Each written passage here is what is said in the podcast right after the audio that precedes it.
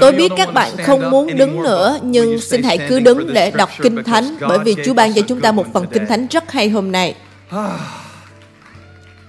Chúa ban cho chúng ta một phần Kinh Thánh rất hay hôm nay. Các bạn đã bàn luận có nên đến hội thánh hay không?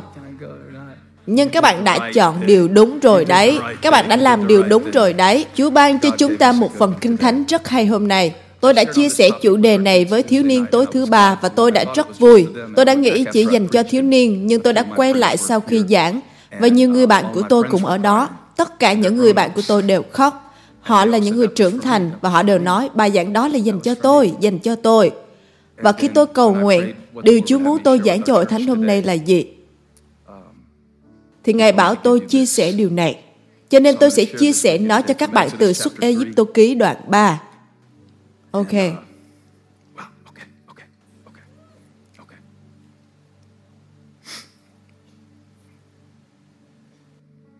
Xuất Ê Diếp Tô Ký đoạn 3 Câu 19 Các bạn sẵn sàng chưa? Nhưng ta biết rằng vua Ai Cập sẽ không để cho các ngươi đi, trừ khi có một bàn tay quyền năng bắt buộc ông ta. Vì vậy, ta sẽ đưa tay ra đánh Ai Cập. Ta sẽ thể hiện các phép lạ giữa xứ ấy, sau đó nó sẽ để cho các ngươi ra đi.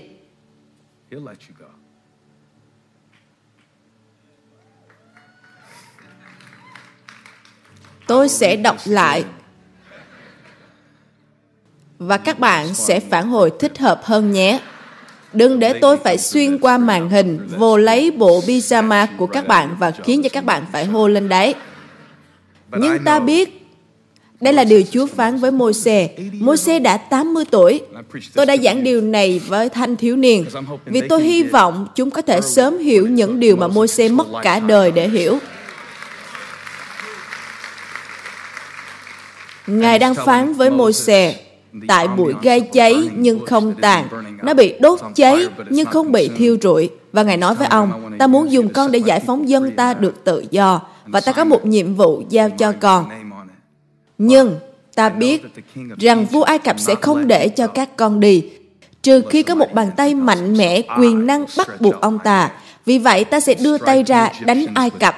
Ta sẽ thể hiện các phép lạ giữa xứ ấy. Sau đó, ông ta sẽ để cho các con đi. Nếu bạn có điều gì đó trong cuộc đời bạn mà bạn cảm giác như nó đang cầm giữ bạn ngày hôm nay và bạn cần sự giúp đỡ của Chúa. Nó có thể là một sự thất vọng, mệt mỏi, lo lắng hay một hoàn cảnh nào đó ra khỏi tầm kiểm soát của bạn. Nhưng có điều gì đó đang cầm giữ bạn như Pharaoh đang cầm giữ con cái Israel và bạn cần Chúa giúp đỡ.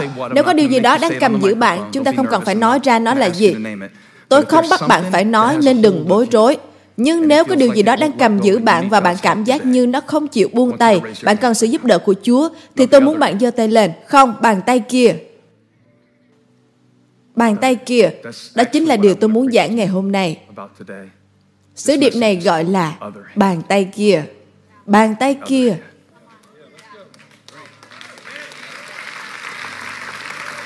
Chúa ơi, con cảm ơn vì cánh tay của Ngài không ngắn. Ngài có thể chạm đến từng người đang nghe con nói. Xin làm điều đó ngay giờ này, Chúa ơi. Trong danh Chúa Giêsu. Amen. Các bạn có thể ngồi. Tôi đã suy nghĩ điều này, Chris. Trong suốt kỳ cách ly, các bạn đã ngồi trên đây với tôi để tôi không có cảm giác cô đơn khi giảng lời Chúa, cậu nhớ không? Bây giờ các cậu có thể lên đây ngồi không? Bốn người thôi. Đem ghế lên đây với các cậu. Những cái ghế còn không? hay hội trại thiếu niên đã lấy mất và ném chúng qua cửa sổ rồi. Tôi không biết họ đang làm gì nữa. Vài người hãy lên đây đi. Cậu có muốn lên không? Hãy lên nào. Tôi đã làm thế suốt kỳ cách ly. Tôi không biết các bạn nghe bài giảng hay xem truyền hình Netflix trong kỳ cách ly. Tôi luôn để những người hướng dẫn thờ phượng ở trên đây. Và đó không phải là gu thẩm mỹ hay gì đâu, chỉ là một người đàn ông đang cố sống sót mà thôi. Bởi vì thật tốt khi nhìn các bạn trong khi giảng. Và rồi tôi nói, ồ tôi không thể giảng mà không có một ai để nói chuyện với tôi được. Tôi không thể nói với cái máy quay được. Thế là họ đã thay thế cho các bạn suốt thời gian đó. Nhưng giờ các bạn đã trở lại.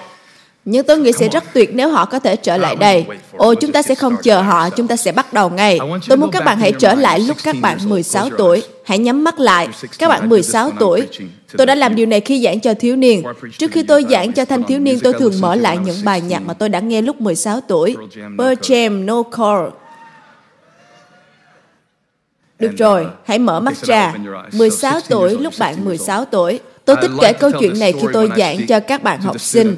Một trong những câu chuyện quan trọng nhất đối với chính tôi khi tôi ở độ tuổi đó, điều ngầu nhất đã xảy đến cho tôi khi tôi là một thiếu niên, đó là khi ca sĩ Billy Graham, người hát chính cho Green Day, kêu tôi lên sân khấu và chơi cây guitar của anh ấy tại North Charleston. Người bạn tốt của tôi sẽ xác nhận chuyện đó. Đó là việc rất ngầu. Georgia, ba của cậu đã rất lo lắng đấy, nhưng điều có ý nghĩa quan trọng nhất xảy đến cho tôi Ít nhất là ở hạng thứ ba, đó là Ồ, đã 25 năm rồi mà tôi vẫn cứ nói với bạn về nó đấy, để thấy nó quan trọng dường nào. Khi có ai đó nhìn thấy điều gì đó trong tôi, là mục sư Mickey White, tôi gọi cho mục sư hôm trước và tôi nói, con vẫn sẽ kể câu chuyện khi mục sư đến nhà của con, 25 năm trước khi con 16 tuổi. Bởi vì mục sư Mickey vừa nhận chức vụ mục sư tại một hội thánh Baptist và mục sư ấy cần có một mục sư thanh niên. Và mục sư đề nghị tôi đến làm việc với thanh thiếu niên ở đó. Tôi nghĩ lúc đó mẹ tôi có hơi nghĩ rằng hội thánh của mục sư Mickey có thể là tà giáo. Ồ, oh, các bạn cũng đã từng nghĩ như vậy về hội thánh Elevation đúng không? Bây giờ các bạn đang ngồi ngay tại đây nên đừng có nhìn tôi kiểu như thế nhé. Nhưng mục sư Mickey đã nói, mục sư sẽ đến và nói chuyện với mẹ của con. Mục sư cũng là một người làm kinh doanh và là một người bán hàng rất giỏi. Cho nên mục sư phải thuyết phục mẹ tôi để tôi rời khỏi hội thánh giám lý và đến với hội thánh Baptist để làm mục sư thanh thiếu niên ở đó, tại một hội thánh nhỏ ở Woodman. Điều khiến nó thêm kịch tính đó là một người đàn ông cao lớn, mục sư Mickey cao khoảng 1m9. Giờ ông đã 70 tuổi rồi, nhưng lúc đó ông ngồi giữa sàn nhà. Có rất nhiều chỗ ngồi trong nhà nên tôi đoán là chắc ông cũng tự như Genny. Mục sư ngồi ở đó, cao lớn, và nói với mẹ tôi, Tôi đã làm việc với thanh thiếu niên, với bọn trẻ được 20 năm rồi. Và Đức Chúa Trời đặt tay Ngài trên Stephen. 25 năm trước, tôi có thể thấy nó. Bạn có thể thấy không? Tôi có thể thấy một sư ngồi trên sàn và nói, Chúa đặt tay Ngài trên Stephen. Ông nói, theo một cách mà tôi chưa từng thấy trên những đứa trẻ khác là những đứa trẻ mà tôi từng làm việc chung. Và điều đó đã thành công Mẹ tôi đã để tôi làm điều đó và tôi đã phục vụ như là một mục sư thanh thiếu niên. Lúc đó tôi đã nghĩ như, điều này có hơi quá đấy, có thực sự đến như vậy không? Nhưng điều tôi cảm nhận khi mục sư nói như thế đó là Ý của tôi, một mặt khác nó rất tuyệt, nhưng mặt khác, nó hơi đáng sợ. Cảm giác như tôi, tôi có gì đó đặc biệt. Tay của Chúa trên con trai cô. Nhưng mặt khác thì tôi như, điều đó có nghĩa là gì? Và khi mục sư nói như thế, tôi không thể giải thích chính xác nó cho các bạn. Nhưng từ bên trong tôi nghĩ, ồ, đó là điều tôi cảm nhận được.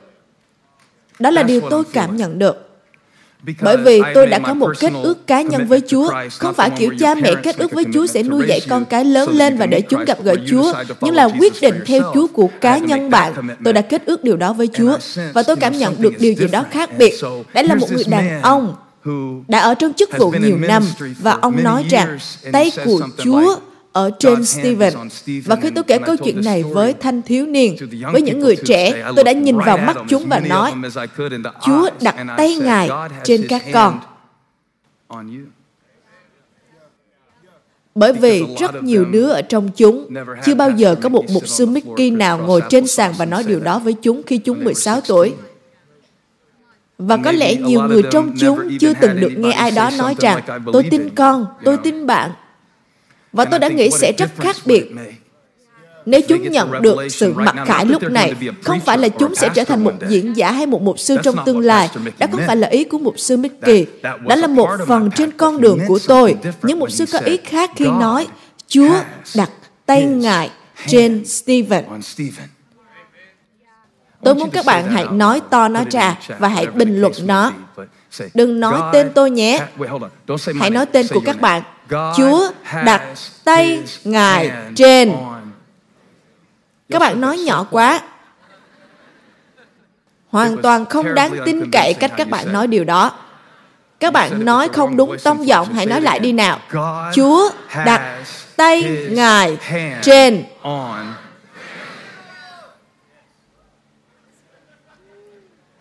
Chúa đặt tay Ngài trên Graham.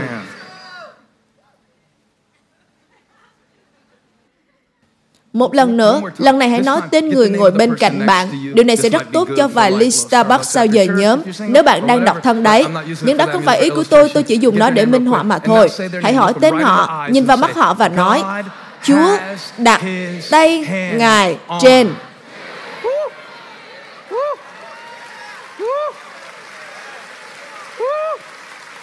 Bạn cần nghe điều đó. Gần đây bạn đã không cảm giác điều đó. Tôi biết. Gần đây bạn đã không còn cảm giác điều đó. Nhưng nó không khiến cho điều đó giảm đi tính chân thật của nó. Mục sư ấy không nói về cảm xúc, không nói về điều gì đó nhất thiết là có cảm giác về thể chất. Tôi nhìn thấy trong bình luận, Chúa đặt tay trên John, Chúa đặt tay Ngài trên Liana, trên Esther, Chúa đặt tay Ngài trên Say, Chúa đặt tay Ngài trên Adam, Chúa đặt tay Ngài trên Pierre. Đó là tay Ngài ở trên tôi, là tay Ngài ở trên tôi. Tôi vui vì mục sư Mickey đã dành chút thời gian trong sự bận rộn của ông để ngồi trên sàn nhà tôi. và nói điều đó giản dĩ như thế. Tôi tự hỏi tôi sẽ ở đâu nếu tôi không tin rằng tay của Chúa ở trên cuộc đời tôi. Và bây giờ tôi biết mục sư ấy đã đúng. Bởi vì bây giờ tôi đã biết những thứ Ngài làm thông qua tôi không có gì là về tôi cả. Tôi không có ý giảng điều này sớm và tập trung gì vào chính tôi đâu. Nhưng tôi hào hứng vì các bạn đã trở lại đây với tôi. Lời chứng của tôi đó là ấy là bởi bàn tay ngài Tôi không biết ý của mục sư là gì, nó nghe hay, nghe sâu nhiệm. Chúa đặt tay Ngài trên Stephen. Tôi đã nghĩ đó có nghĩa là mục sư muốn tôi đến nói chuyện và làm việc với thanh thiếu niên. Nhưng 25 năm sau, tôi không còn chỉ tin điều đó nữa, nhưng tôi đã thấy nó. Tôi đã thấy nó. Và đôi lúc nó thật mơ hồ. Bởi bàn tay của Chúa không phải cảm giác như kiểu massage thủy điển. Bạn hiểu ý tôi đang nói chứ? Tay của Chúa không cảm giác như Ồ tôi đã kinh nghiệm bàn tay Chúa trong rất nhiều cách khác nhau. Như bài thánh ca chúng ta hát Sự thành tín Chúa lớn lắm thầy. Không bóng biến thiên muôn đời Ngài luôn vững chãi. Điều tôi nhu yếu Điều tôi cần Tay Chúa ban cho dư dật giường nào Rất nhiều lần tôi nhìn thấy tay của Chúa như thế Cho tôi những gì tôi cần vào lúc đó Điều tôi cần Điều tôi nhu yếu Tay của Chúa đã chu cấp. Khi nghỉ hưu, tôi sẽ làm một dự án thánh ca đấy. Tôi biết hết bốn lời của các bài thánh ca. Zick, cậu có thể hát bè theo nhưng tôi sẽ là người hát chính nhé. Ngài chu cấp điều tôi cần, chứ không phải là điều tôi muốn. Cũng chẳng phải những điều tôi cầu xin. Cảm ơn Chúa. Một trong những điều tôi biết ơn trong suốt 25 năm qua, từ lúc mục sư nói, bàn tay của Chúa ở trên tôi, chính là những gì Ngài đã giữ lại không cho tôi. Bạn biết không, bạn bắt đầu cảm ơn Chúa khi tay Ngài làm thế này với bạn. Và khi bạn sống ít lâu, bạn học tin cậy Ngài với trọn cả tấm lòng.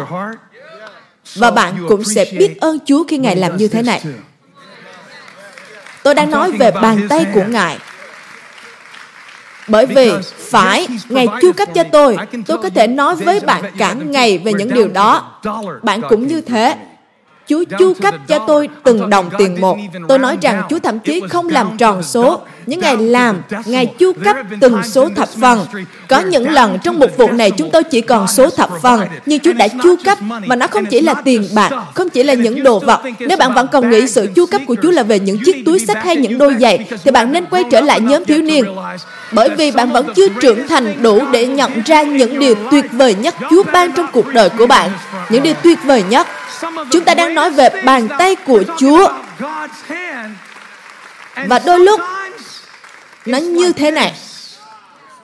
Ngài sẽ mang đến đúng người vào đúng thời điểm trên cuộc đời bạn và bạn sẽ nghĩ, làm sao Chúa biết đó là người tôi cần trong thời điểm này của cuộc đời tôi. và phải cùng một bàn tay đã làm thế này. Đôi lúc cũng sẽ làm thế này. Cùng một bàn tay.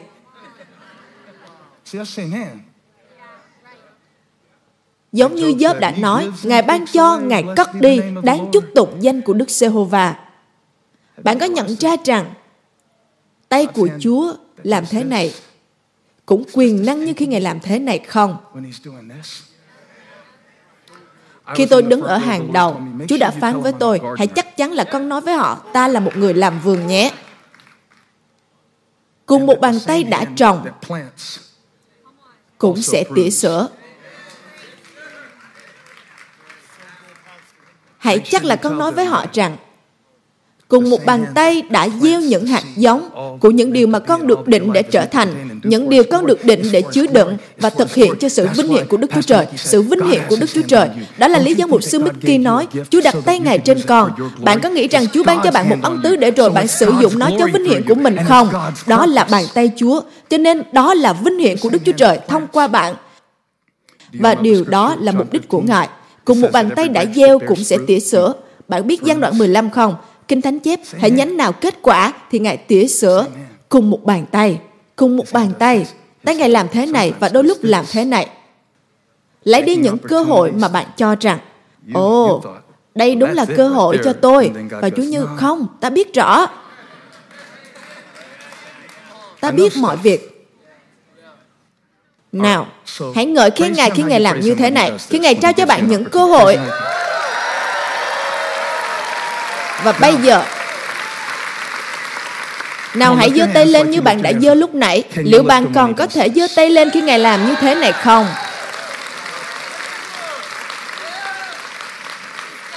Hãy nói một lần nữa và thêm tên của bạn vào. Tay của Đức Chúa Trời ở trên. Tay của Đức Chúa Trời.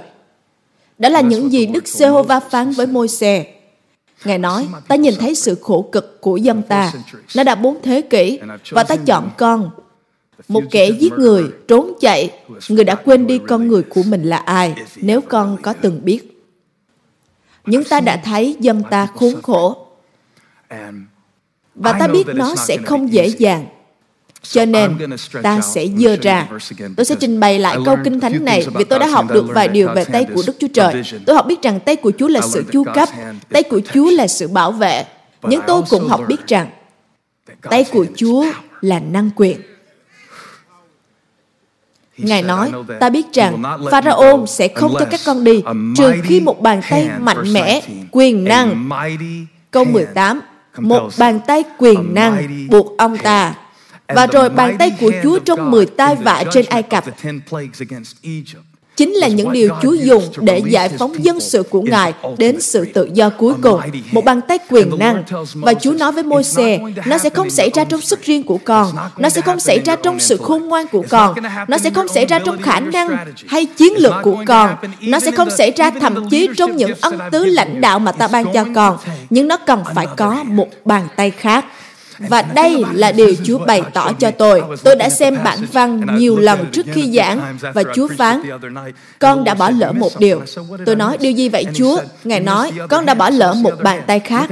Bàn tay khác nào vậy Chúa? Hãy xem câu 19. Ta biết vua Ai Cập là Pharaoh sẽ không để các con đi. Bạn thấy không? Tôi đã không thấy nó. Ông ta sẽ không để con đi.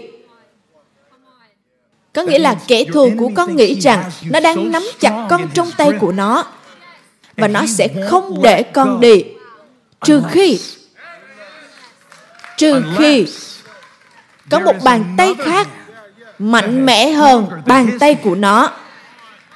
Cho nên trong khi bạn cảm thấy ma quỷ bắt lấy bạn như thế này, hãy thật lòng, có nhiều xiềng xích trong căn phòng này đã 42 tuổi rồi, không còn non trẻ nữa. Đó là những cây sồi đã cắm sâu.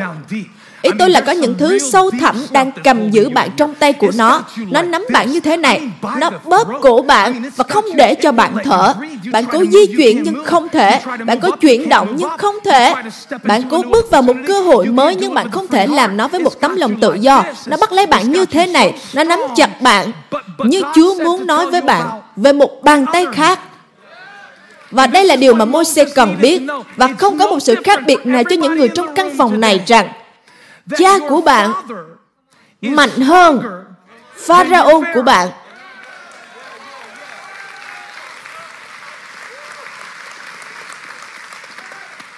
Giống như khi tôi vật lộn với Graham. Thực ra thì thằng bé ở đây, nên con hãy đến đây một chút nào. Hãy đến đây minh họa một chút thôi. Tôi sẽ cho bạn thấy, nó rất ghét khi tôi làm thế này. Bởi vì nó rất mạnh. Graham rất mạnh. Nó 13 tuổi và đã thắng giải đấu vật của tiểu bang hạng mục đấu tự do.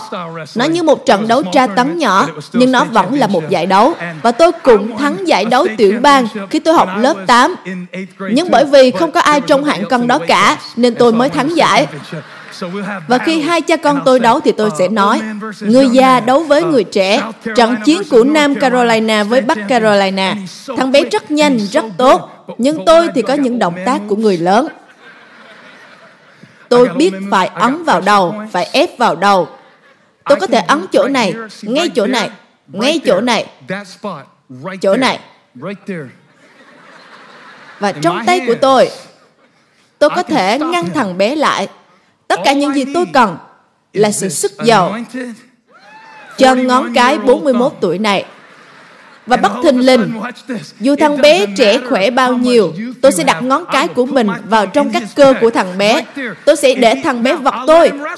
Nhưng nếu quá chật vật, bởi vì thằng bé quá khỏe để tôi có thể chơi với nó. Khi tôi không thể chơi được, thằng bé nhảy lên chân tôi rất nhanh và tôi sẽ không thua như thế. Tôi không biết ai đang quay phim, nó sẽ được chiếu ở đâu, nhưng đôi lúc tôi sẽ ấn vào người thằng bé.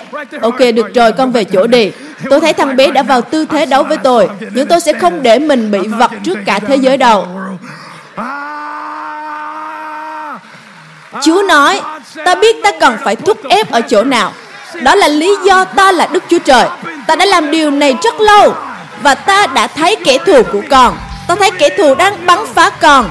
Nhưng ta sẽ dùng bàn tay của ta. Ta có một bàn tay quyền năng. Ta có một bàn tay mạnh mẽ ta không còn phải gặp tay vì ta là Đức Chúa Trời.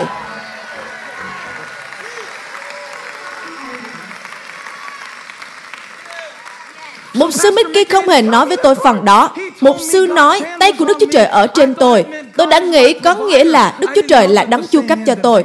Tôi không biết rằng cùng một cánh tay mang đến sự chu cấp sẽ mang đến những sự thúc ép, áp lực và cách mà Chúa dùng những áp lực trong cuộc sống để mang tôi đến sự tự do.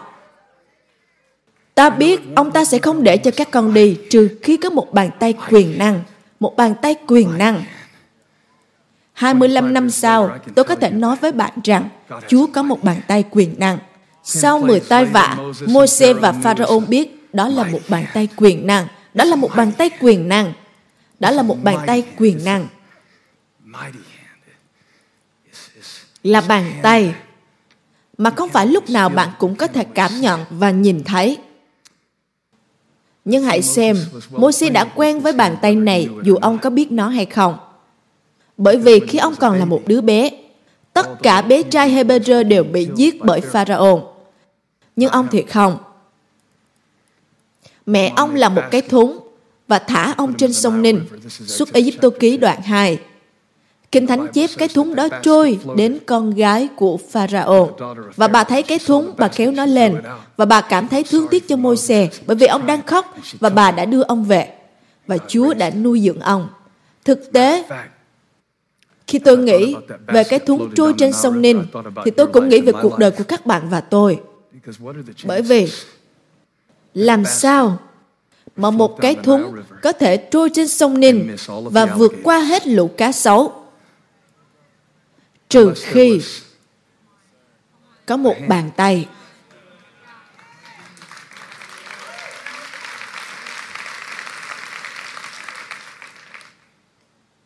Tôi biết ơn Chúa vì tay của Ngài. Bàn tay Ngài dẫn dắt tôi qua những sự tấn công. Cùng một bàn tay Ngài làm thế này, đôi lúc cũng sẽ làm thế này. Có ai biết ơn vì những lúc Chúa làm như thế này không?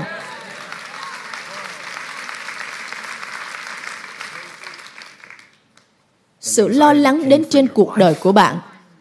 Bạn nghĩ đến việc kết thúc cuộc đời mình, và bọn cá sấu gần như bắt được bạn. Nhưng bàn tay chúa đã làm thế này. Chúng ta không thật sự biết cách ngợi khen chúa Khi tôi nói ngợi khen Chúa hay tôi nói bạn biết ơn về điều gì? Thì bạn thậm chí không biết được những điều mà Chúa đã làm thế này. Và nếu như Ngài đã không làm thế này thì có lẽ bạn sẽ không ở đây. Tôi cảm ơn vì Ngài chu cấp. Tôi cảm ơn vì Ngài tỉa sửa, cắt điều gì đó ra. Tôi cảm ơn vì Ngài bảo vệ và tay quyền năng của Ngài, một cánh tay vương dài của Ngài. Chúa nói, ta thấy sự tranh đấu của con và ta biết nó sẽ không để cho con ra đi dễ dàng bởi vì các con đã làm nó bởi sức riêng của mình, làm gạch mà không có trấu, làm mọi thứ các con biết để được tự do nhưng lại chưa bao giờ tìm thấy sự tự do. Đây là thời điểm cho bàn tay của ta hành động trên cuộc đời của con. Thực ra Kinh Thánh nói một điều rất năng quyền trong Phi-e-rơ. Hãy hạ mình Quả là một điều hay mà Pierre nói. Ông không phải là một quý ông khiêm nhường trong quyển sách mà bạn đọc.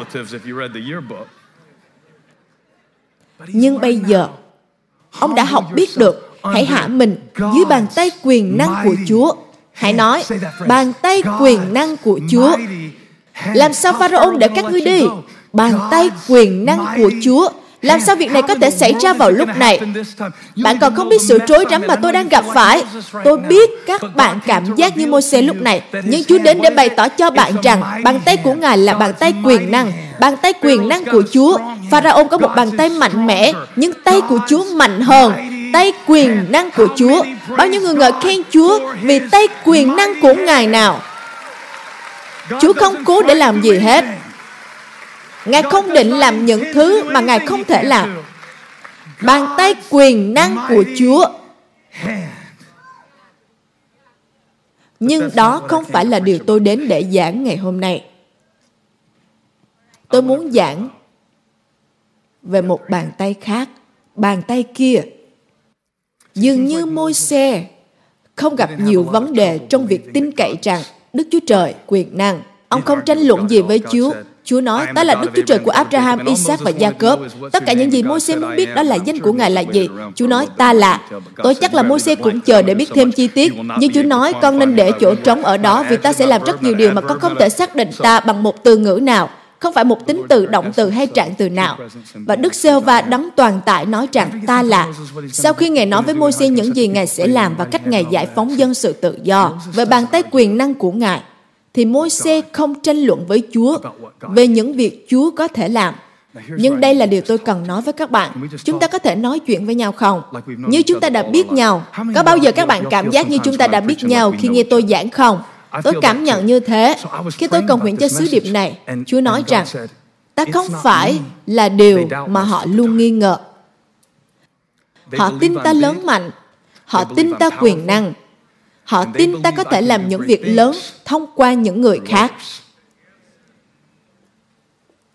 Môi-se không nói, làm sao con biết tay Ngài mạnh mẽ, làm sao con biết Ngài vĩ đại, làm sao con biết Ngài mạnh hơn, làm sao con biết. Không, ông không nghi ngờ gì về Chúa cả. Và đó là điều mà tôi muốn giảng.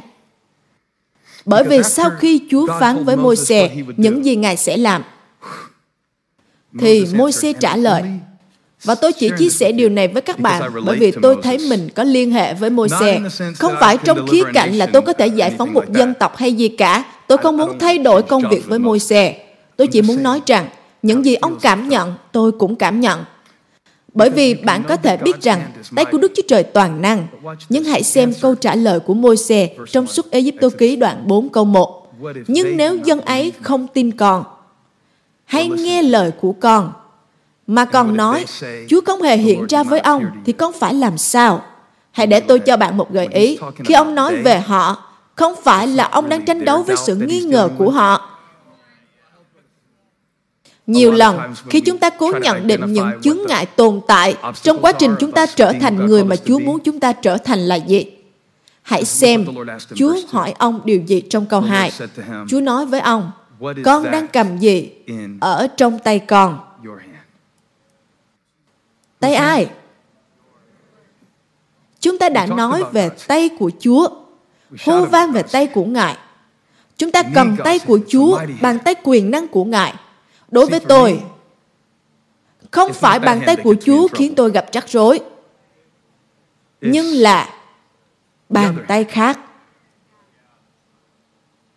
Tay của tôi, Tay quyền năng của Chúa tôi rất thích, còn tay của tôi thì khác. Hãy xem Môi-se nói, làm sao chúng ta làm điều này? Và Chúa nói, cái gì ở trong tay của con? Bây giờ, sau khi Chúa nói với ông những gì mà tay Chúa sẽ làm, thì Ngài chỉ vào tay của Môi-se. Và tôi nghĩ đây là chỗ chúng ta nên dành ít thời gian ngày hôm nay để nói về. Một bàn tay khác. Ồ, Chúa rất vĩ đại và Ngài lớn thay. Vĩ đại thay là Chúa chúng ta. Bạn có thể hát, vĩ đại thay là Chúa của chúng ta. Nhưng đó không phải là phần khiến tôi gặp nan đề. Bởi vì 25 năm trước khi một sư Mickey nói rằng tay của Chúa ở trên tôi, một sư chỉ nói với tôi một nửa. Bạn biết tay của Chúa có thể ở trên bạn trong một cách rất vĩ đại. Nhưng nếu bạn không tin nó, nếu bạn không nhận lãnh nó, bạn biết không, việc Chúa đặt bạn vào trong một vị trí nào đó, đó là việc của tay Ngài. Kinh Thánh chép, nếu bạn hạ mình dưới cánh tay quyền năng của Chúa thì Ngài sẽ nâng bạn lên vào thời điểm thích hợp.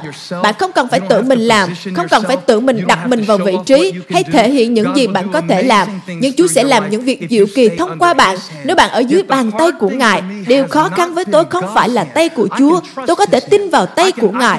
Tôi tin vào tay của Ngài. Tôi có thể thấy những bằng chứng của tay Ngài. Hãy nghe, tôi đến từ Mount Corner, Nam Carolina. Những việc Chúa đã làm trong cuộc đời tôi, những nơi mà Ngài đã đưa tôi đến rất xa so với nơi tôi bắt đầu. Tôi biết đó phải là Ngài. Thực ra, cả những người đối xử tệ với tôi, họ không hề biết, nhưng Chúa dùng những việc trong tay của họ để đưa tôi đến nơi tôi cần đến. Các bạn không tin tôi sao? Joseph nói với các anh của mình, các anh định hại tôi, nhưng Đức Chúa Trời định làm điều tốt cho tôi. Các anh bán tôi, nhưng Đức Chúa Trời sai phái tôi. Làm sao chuyện đó có thể được? Cả những việc tay họ làm, cả những việc họ làm với bạn hay không làm cho bạn phải đi qua bàn tay của Chúa trước khi nó kết thúc. Cho nên tay của Chúa không phải là điều tôi tranh đấu, nhưng là bàn tay khác. Tôi vừa trở lại được hai tuần sau kỳ nghỉ và các bạn lại nhìn tôi như thể bạn không có một bàn tay khác hay sao? Ồ, tôi không hiểu mục sư đang nói gì. Đối với tôi, tôi chỉ biết tôi được gọi, tôi được chọn, tôi được sức giàu, được ban phước và được ơn. Nhưng bạn có một bàn tay khác đấy. Tôi biết bạn đang có nó. Chúa Giêsu đến nhà hội một ngày nọ, trong Matthew đoạn 12. Chúa Giêsu đến nhà hội một ngày nọ.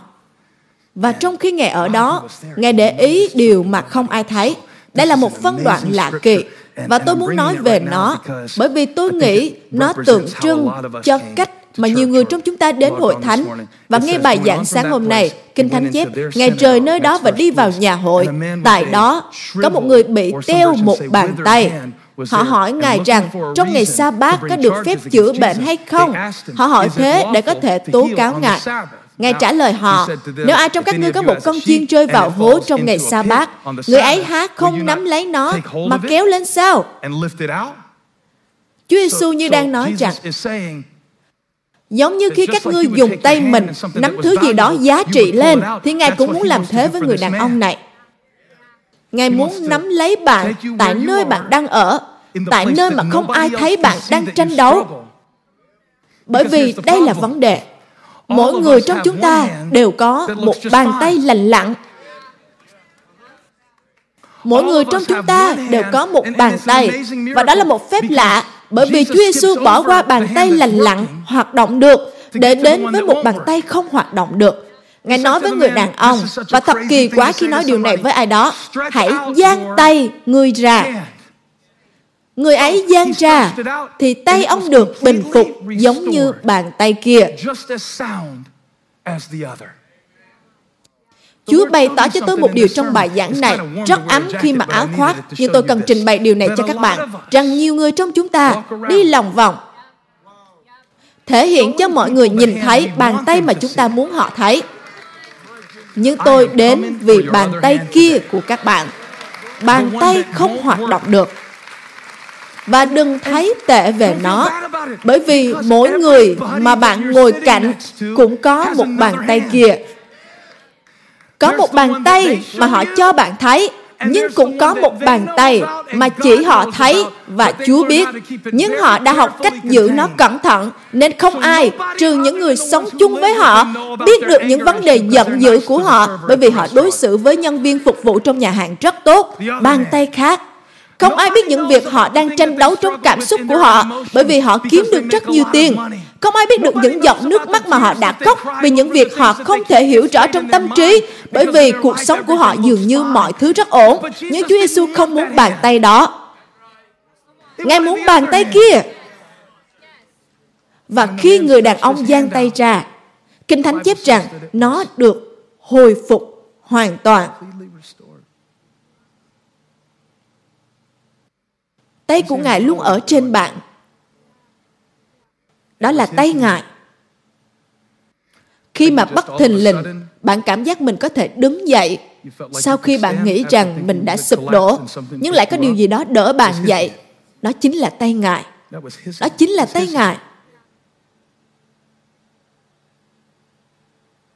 Nhưng bây giờ là thời điểm để bạn giang tay mình ra. Nhưng bạn vẫn không chịu tin nó bạn vẫn không chịu tin rằng bạn là người Chúa chọn cho hoàn cảnh đó. Bạn không chịu tin rằng bạn có những gì hoàn cảnh đó cần. Bạn không tin rằng đấng ở trong bạn là hơn cả đủ. Bạn không tin rằng bạn có thánh linh không chừng mực ở trong mình. Bạn không tin rằng ân tứ mà bạn có là ân tứ mà bạn được định để có. Nếu bạn trưởng thành và phát triển nó, bạn sẽ hoàn thành được những việc Chúa kêu gọi bạn để làm. Bạn vẫn cứ nhìn vào tay của người khác, nhìn vào bàn tay tốt của họ và so sánh với bàn tay không tốt của mình. Cách mà điều này xảy ra đó là Chúa Giêsu chữa lành cho người đàn ông này vào ngày sa bát. Được kể là việc làm. Người đàn ông này đang trong tình trạng không thể làm việc được. Sự nhận diện của ông bị thiêu đốt bởi một nan đề. Và Chúa đã làm một phép lạ cho ông. Liệu Ngài có thể làm điều đó cho tôi không? Bàn tay kia, bàn tay khác Tôi đã nói, Chúa ơi hãy nói về bàn tay quyền năng của Ngài. Và Ngài bảo tôi nói về bàn tay của tôi.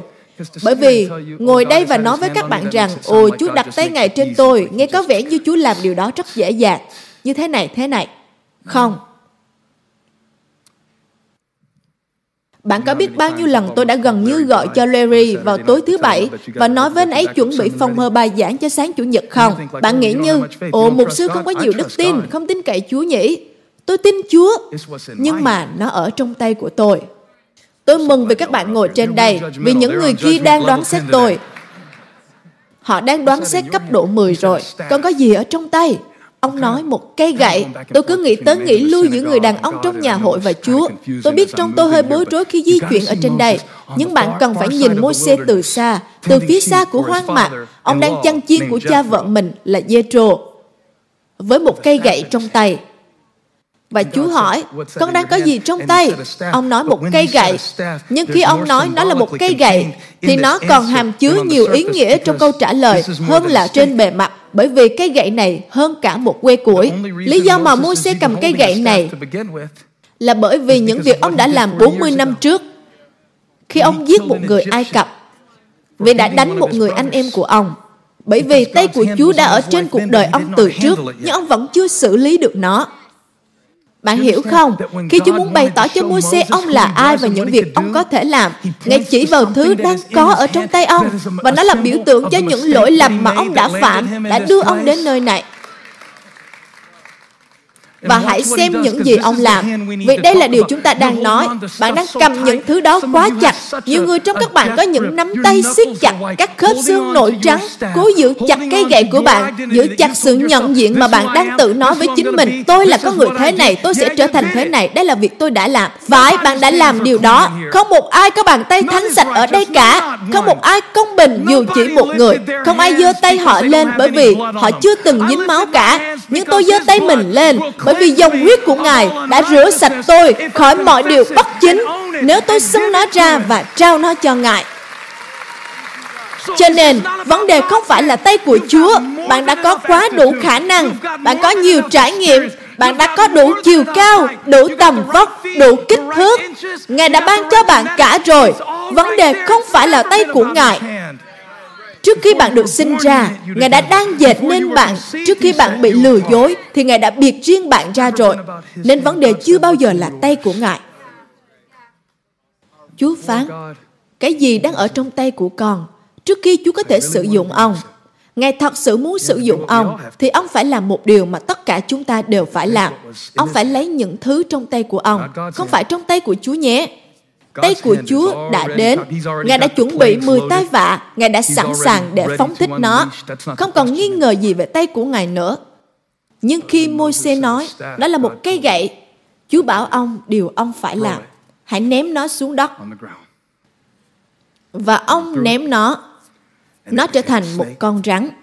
Và ông chạy khỏi nó bởi vì ông không phải là một kẻ ngốc. Tôi có nghe một diễn giả nói, và Môi-se đã bỏ chạy vì ông vẫn chưa nhận ra sự tể trị của Chúa.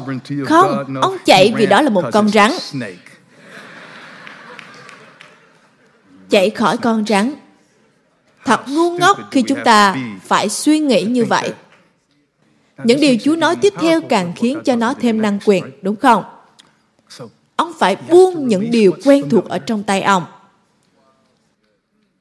và rồi ông phải vươn ra, phải dơ ra. Dơ tay ai ra? Nào, nó ở trên màn hình rồi đó các bạn. Hãy vươn tay người ra. Tôi biết bạn đang cầu nguyện, xin tay của Chúa hành động. Nhưng Chúa phán, hãy dơ tay con ra. Bạn biết đấy, không có việc gì mà tay Chúa không thể làm, nhưng có những việc tay Chúa sẽ không làm. Chúa không cậy ngón tay của môi ra khỏi cây gậy. Ngài không làm thế. Ngài sẽ không làm thế. Nó đang ở trong tay của bạn lúc này.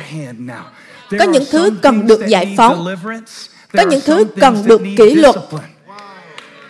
Chúa sẽ để cho bạn cầm muỗng và đưa kem vào miệng. Hoặc bạn có thể nâng một quả tạ. Nó ở trong tay của bạn. Chúa sẽ không cậy tay của môi xe. Thả ra đi môi xe.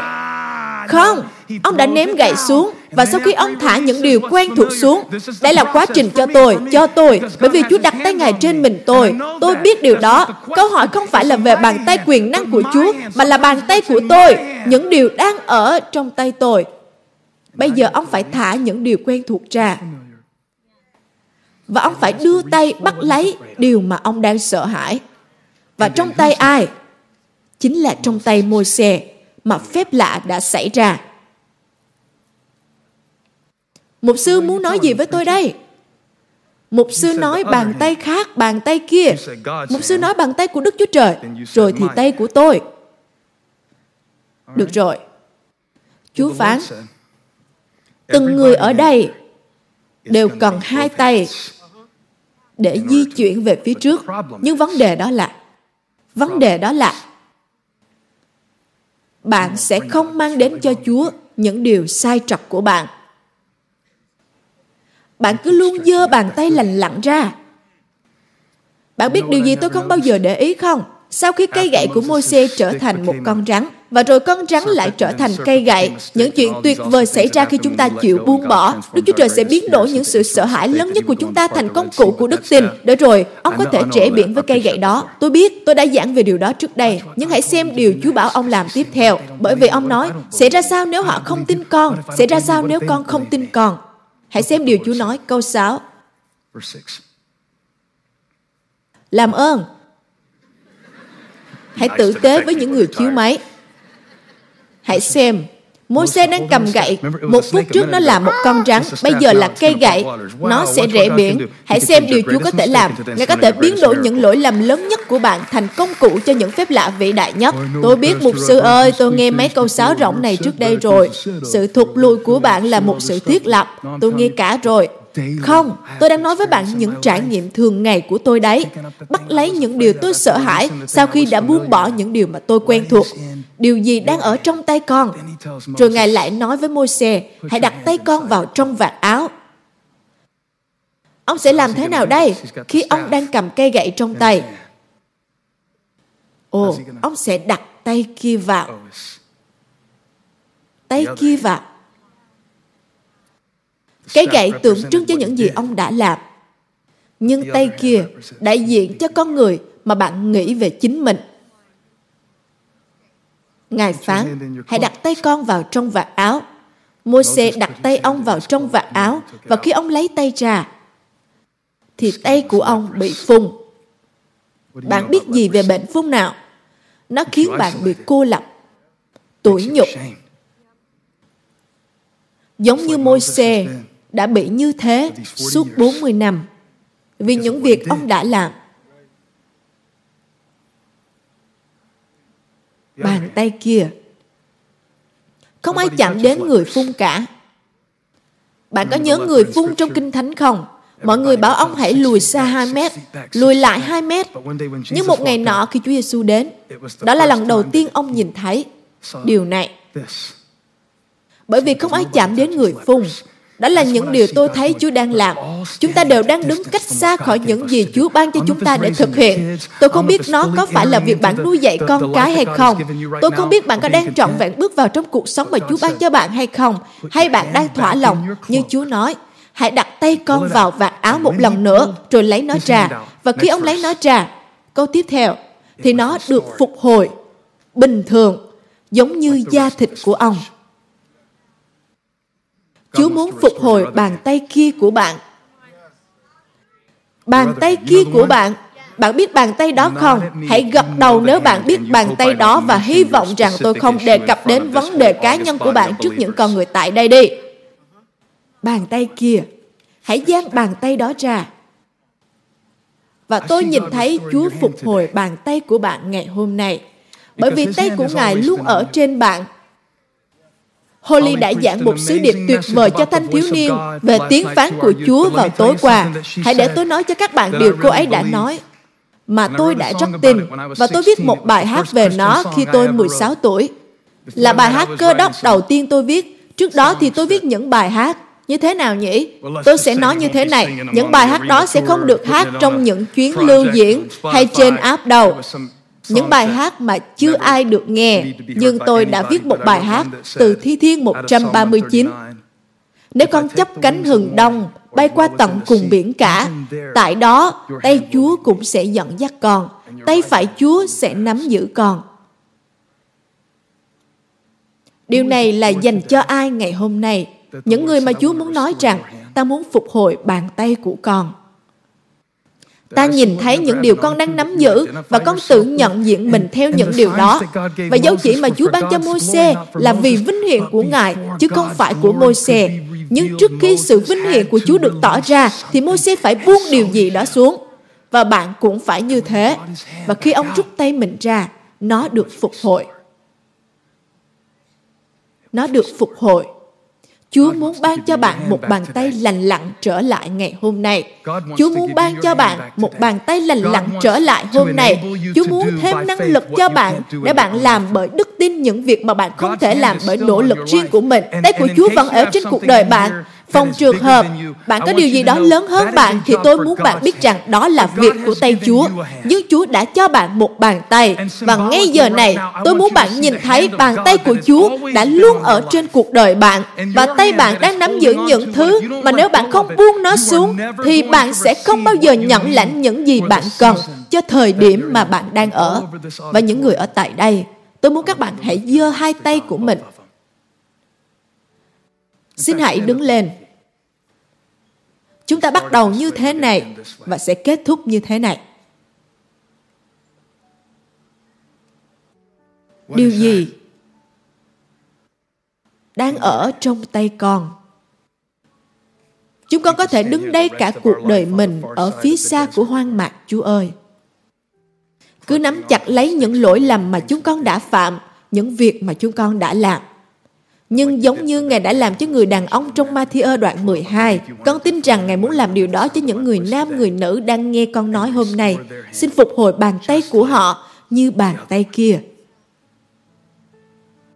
Con cảm ơn vì những dấu chỉ cho sự chu cấp, sự thành tín, sự bảo vệ của Ngài trên cuộc đời chúng con. Nhưng con tin cũng có những người bởi vì nỗi tủi nhục, họ đang giấu mình trong sự cô lập. Họ cảm giác như một người phun. Họ không cảm nhận rằng họ có thể làm được. Thực ra họ đang nghĩ đến việc bỏ cuộc. Hôm nay, Ngài sai lời Ngài đến để chữa lành họ và phục hồi bàn tay của họ. Hãy giơ tay bạn lên và cầu nguyện lớn tiếng. Chúa ơi, xin phục hồi tay con, xin phục hồi tay con. Con đang giang tay ra giờ này. Con đang giơ tay hướng về Ngài. Con biết không một sự giúp đỡ nào khác, nhưng con cần tay Ngài, Chúa ơi. Vì những gì con đang nắm giữ, con cần bàn tay của Ngài, Chúa ơi. Vì những gì con không thể thoát khỏi từ những ký ức, những suy nghĩ, những nỗi sợ. Ngài biết rõ những điều đó. Con cần tay Ngài. Đây là tay của con. Đây là bàn tay con không cho người khác thấy. Đây là sự uất ức mà con đã không buông bỏ. Đây là những việc mà con không thể tha thứ được. Đây là những việc con không thể tha thứ cho chính mình. Hãy giơ bàn tay đó ra trong sự hiện diện của Chúa. Tôi tin Chúa đang phục hồi những bàn tay đó. Ngài sẽ ban cho bạn năng lực để nắm giữ sự kêu gọi của bạn một lần nữa. Lúc này, nó trông như một con rắn, nhưng nó sẽ hóa thành cây gậy trở lại trong tay của bạn. Tôi đang nói với các bạn đó, hãy giơ tay ra nắm vào đuôi nó và tin cậy ngài. rồi bạn sẽ nhìn thấy nó biến hóa trong tay của bạn trong tay của bạn trong tay của bạn phép lạ ở trong tay bạn. không phải trong bàn tay lành lặn không phải trong bàn tay. hãy xem tôi tốt thế nào. Tôi thông minh ra sao trọn vẹn ra sao. nhưng là bàn tay kia bàn tay yếu đuối bàn tay không thể làm việc được. Chúa nói hôm nay ta sẽ rờ chạm bàn tay đó. Bàn tay đó bàn tay đó Cảm ơn Chúa. Khi Ngài tỏ cho con sứ điệp này, con đã khóc. Chúa ơi, vì Ngài cho con nhìn thấy những con người sẽ trở về nhà với bàn tay kia được hồi phục bình thường.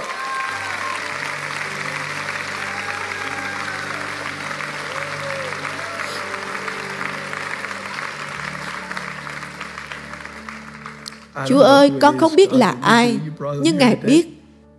Ngài đã đưa họ đến đây Ngài muốn họ biết rằng họ không cần phải giấu bàn tay đó đi. Ngài muốn họ biết rằng tay Ngài vẫn ở trên họ. Ngài không e ngại chạm đến họ. Ngài muốn họ nhớ rằng Ngài có một bàn tay toàn năng. Và dù cho tay họ có bị teo, nếu họ chịu giang tay ra, thì nó sẽ được lành lặn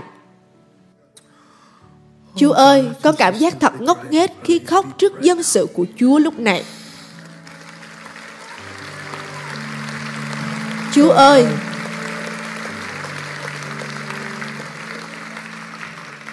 nhưng con biết cảm giác thế nào khi tin bàn tay của Ngài vững mạnh, còn bàn tay của con thì yếu đuối. Và Ngài đã dạy con rằng điều mà mục sư Mickey nói với con là thật. Tay của Đức Chúa Trời ở trên cuộc đời con.